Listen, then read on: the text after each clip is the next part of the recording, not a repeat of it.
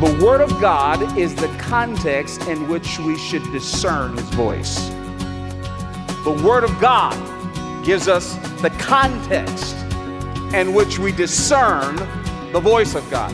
Even God Himself is held accountable to the Word. Ever hear someone say that God spoke to them directly regarding a certain problem or issue?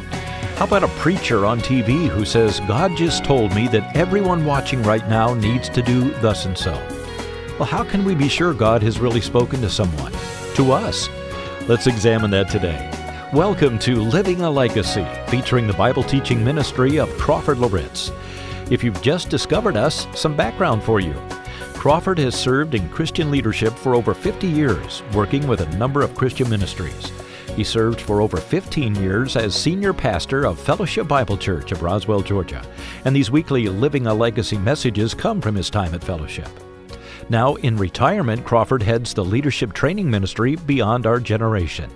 He's authored a number of books, including Leadership as an Identity, Unshaken, and a book he co authored with his wife Karen called Your Marriage Today and Tomorrow. Well, it's a question we've no doubt wrestled with from time to time. How can we hear from God? Crawford will provide four key thoughts to consider from Scripture. Let's join him now on Living a Legacy. God is speaking far more often than we are listening. I want us to really, really, really pay attention. Um, I'm going to walk through this whole presentation. It's around four questions that I, I want to answer. The first two questions are going to be mired in some a bit of theology, which I think is very important. But the last two questions are, are practical, the application side of that. And uh, unapologetically, I'm going to give some lists there. I'll be a little bit more listy than I, I, normally, I normally am. But it's extraordinarily important that we do not miss the voice of God.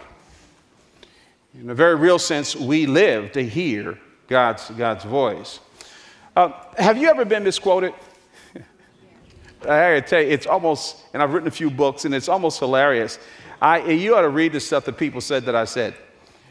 And I'm going, I didn't say that. And it's not that they're lying. It's not that they lie. They, they actually heard that, but they didn't, you know, they, it's amazing the filters that we have. And I don't get too hard on them because my wife reminds me that I don't hear everything that she said. I got to confess, some of that is selective listening. But at any rate, you know, I, I, I, have misquoted people, not intentionally.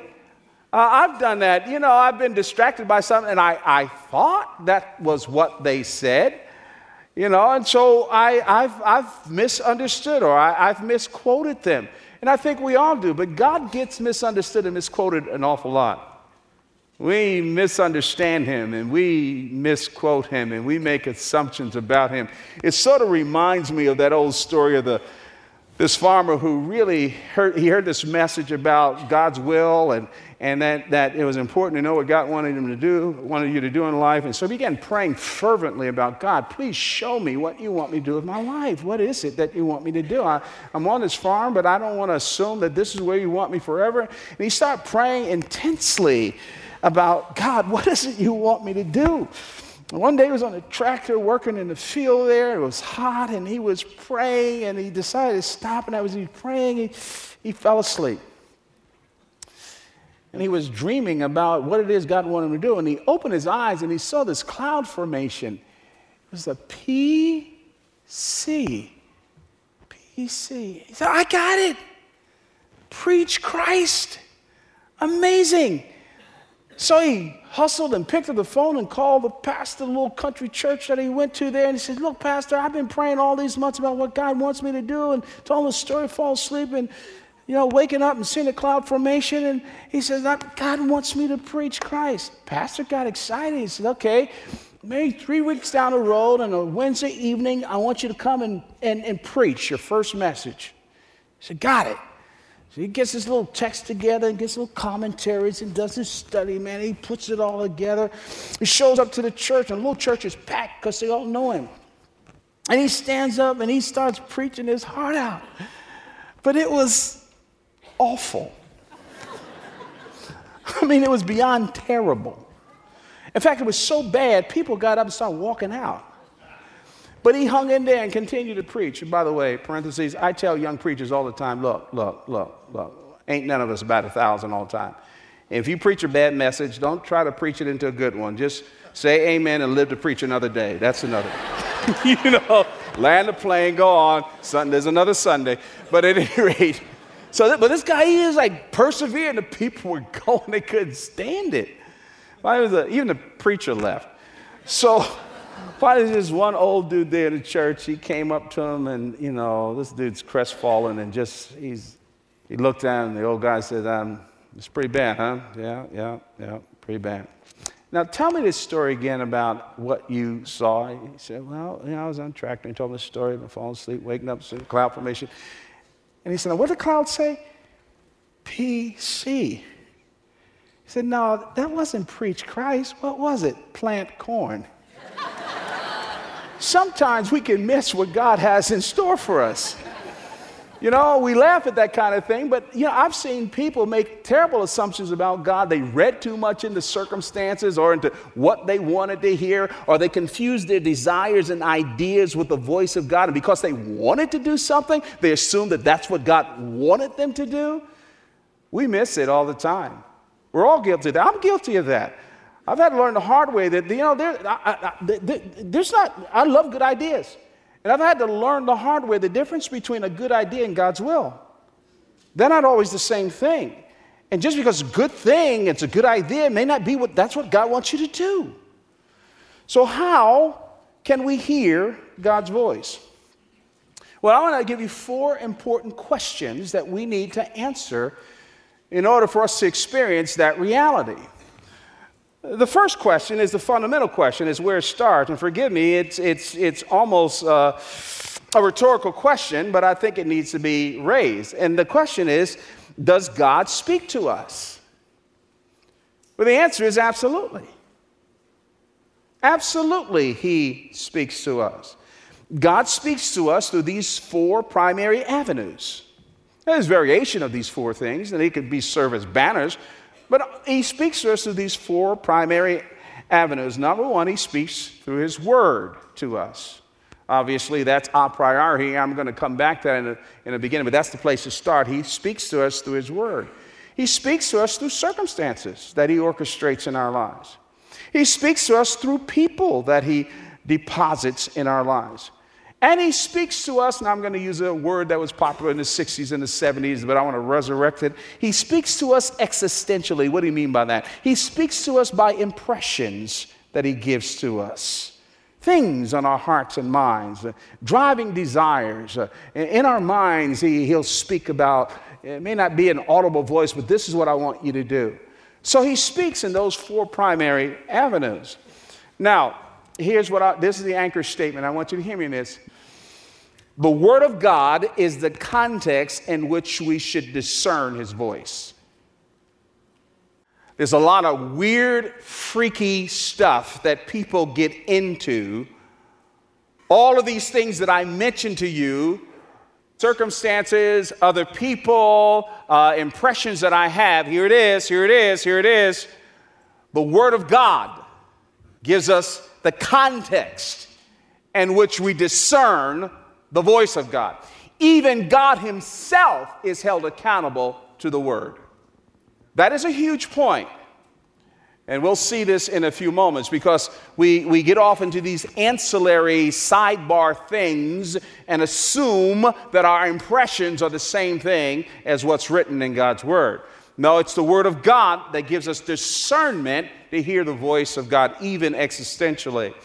Now, um, Psalm 19, verses 7 through 8, talks about the primacy of God's Word. Uh, I, I really believe, one scholar pointed out, and I agree with this, that Psalm 19 might be a summation of Psalm 119. Listen to what David says about the glories of God's word. He says in verse 7 The law of the Lord is perfect, reviving the soul. The testimony of the Lord is sure, making wise the simple. The precepts of the Lord are right, rejoicing the heart. The commandment of the Lord is pure, enlightening the eyes. The fear of the Lord is clean, enduring forever. The rules of the Lord are true and righteous altogether.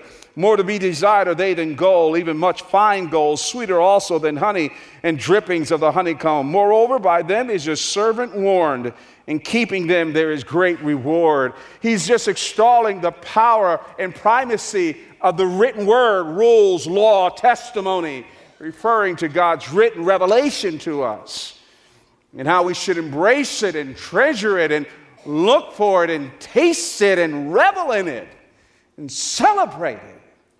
God's written word. It is His voice to us. Now, God's voice extends, hear me, hear me, this sounds like a crazy uh, statement I'm going to make. It is confined to, but extends beyond the written word. Now, what do you mean by that? Well, there's certain things that God doesn't speak to in His Word, as to like where you should live, what college you should go to, who you should marry. Their names are not in the text. Uh, you know, the, the, the careers that you should have, how all of this works out. But we know we ought to seek Him in all things. And so we need to learn how to listen to His voice in those existential matters as well. You follow what I'm saying? Learn how to listen to his voice. And his voice is powerful and precious. In fact, I, I love Psalm 29. David is extolling the voice of the Lord and describing it. Some texts of scriptures, especially the Psalms, are not meant to be surgically analyzed, but to be felt and experienced. And this is one of these great passages. In verse 3 of Psalm 29, he says, The voice of the Lord is over the waters, the God of glory thunders, the Lord over many waters. The voice of the Lord is powerful, the voice of the Lord is full of majesty, the voice of the Lord breaks the cedars. The Lord breaks the cedars of Lebanon. He makes Lebanon to skip like a calf and Sirion like a young wild ox. The voice of the Lord flashes forth flames of fire. The voice of the Lord shakes the wilderness. The Lord shakes the wilderness of Kadesh. The voice of the Lord makes the deer give birth and strips the forest bare. And in his temple all cry glory. In other words, when God speaks, everything shudders. It's his voice. And in context, he's talking about his voice extra biblically in a sense of creation and, and what he is doing. And that voice can be heard today. God does speak. So, the answer to the first question is a bit rhetorical. Does God speak today? Absolutely, He speaks. He speaks through His Word. And by the way, the Word of God, as I said, is the context in which we should discern His voice. Even God Himself holds Himself accountable to what He has said. I don't want us to miss this. God Himself holds himself accountable to what he has said.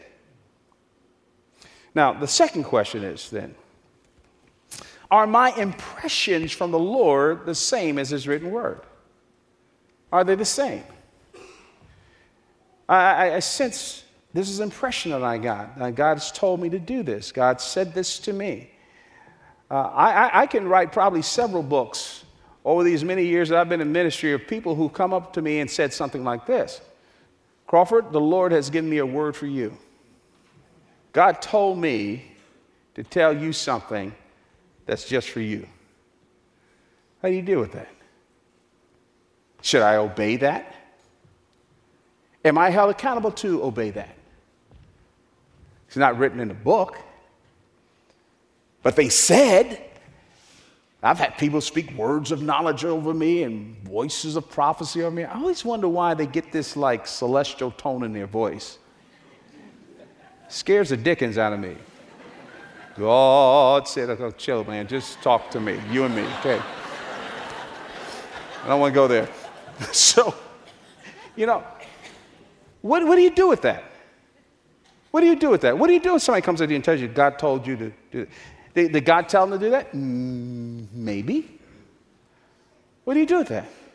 Yes, I've had impressions. I felt like the Lord wanted me to say things to other people. And I'm sure God has spoken to other people and given them messages for me. He has. It's proven to be so. So I'm not putting that down, but let me, let me, let me warn you about something. Those of you who sense God speaks to you a great deal existentially by the Spirit, I want to warn us about something, okay?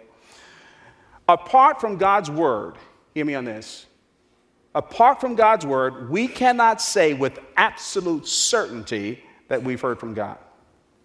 So uh, if you sense God is leading you to say something to somebody or you got a word from somebody, you need to couch that in humility. You need to use words like, I sense the Lord may want me to say this to you.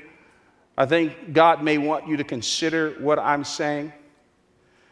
But the truth of the matter is, no human being, no matter how close they are with God, can say with 100% certainty, unless it's written in this book, that what they're saying is completely from God. You say, Well, Crawford, why do you say that? I say that for an obvious reason. Think about it. We're fallible. We're fallible. I do not believe in a perfectionist sanctification. We're fallible. There's only one person, there's only, the, the Godhead is infallible. We are fallible on our best days. And it requires great humility. And please do not, do not lightly use the expression, the Lord said to me. Don't lightly use that. It's a tremendous responsibility. But when you know that He has spoken to you concerning an issue or a matter, it must be delivered with humility. And never, never equate the message with the messenger. Put that on the same level. So, apart from God's word, we cannot know with absolute certainty that God has spoken to us.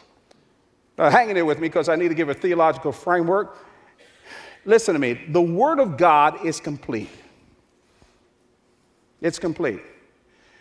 God does not give us additional messages to, to, to complete something that was incomplete. No, this book is complete. It is, is complete. Every, every last word.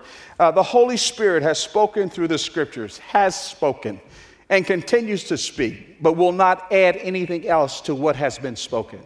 That's for uh, 2 Peter chapter 1, 20 through 21, when, when Peter describes, hey, hey, hey, hey, hey, these prophets and prophecies that are in this book, it wasn't just great ideas, it wasn't just without framework. The Spirit of God bore these people along.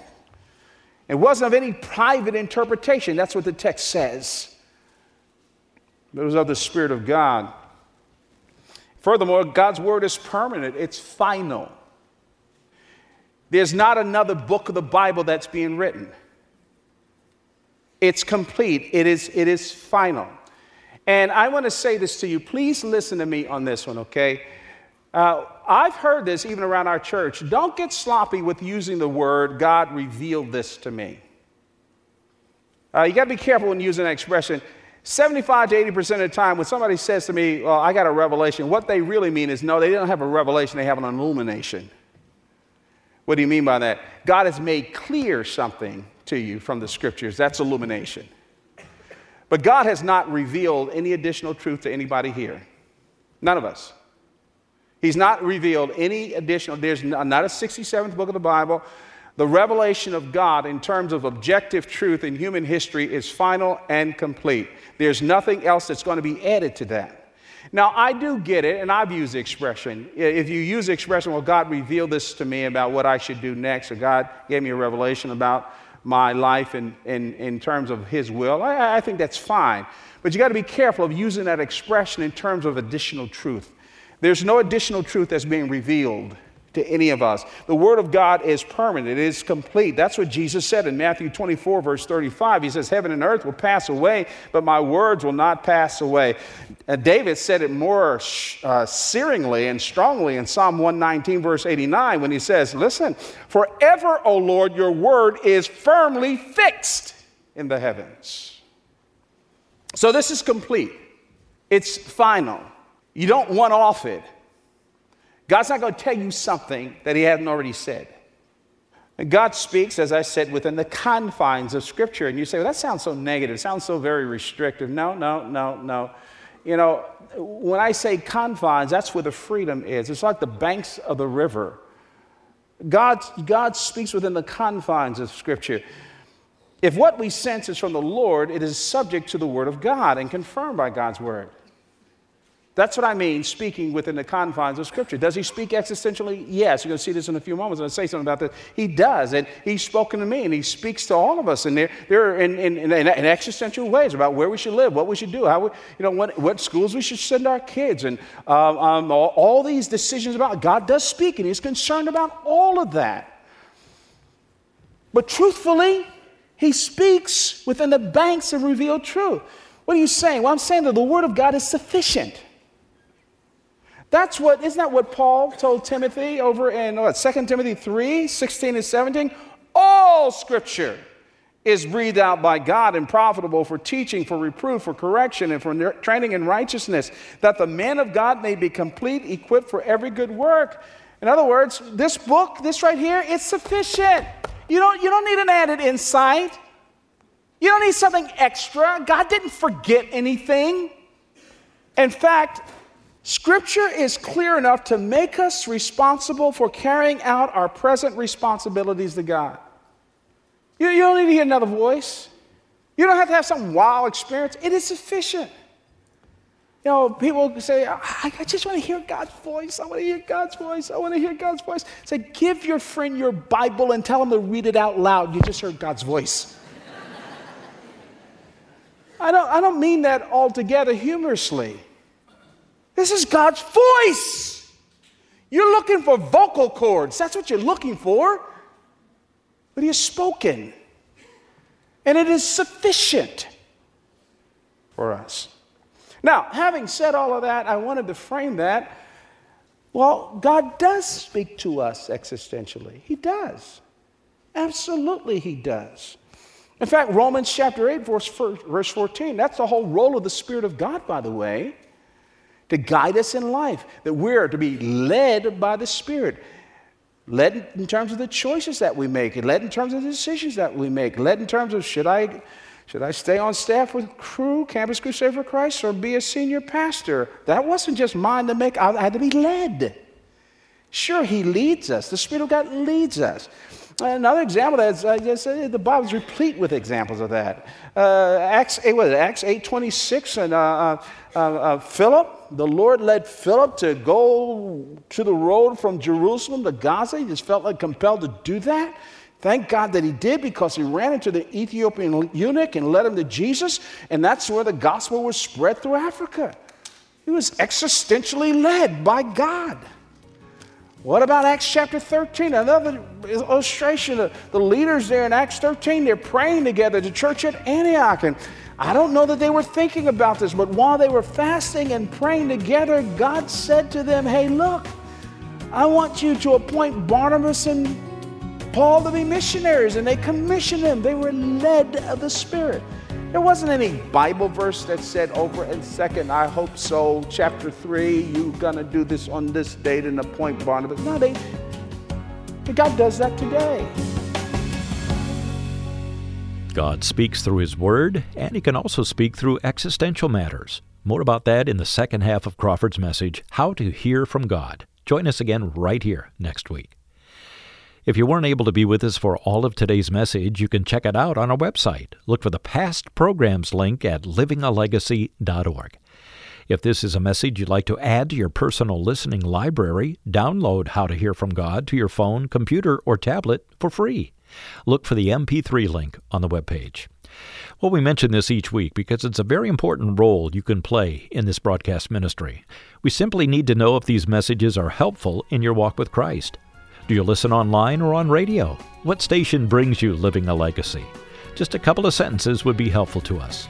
Email legacy at moody.edu. Thanks for helping to keep this a two way interaction. Legacy at moody.edu. It was great having you part of our study today. For Crawford Loritts, I'm Bill Davis. This program is a production of Moody Radio, a ministry of Moody Bible Institute.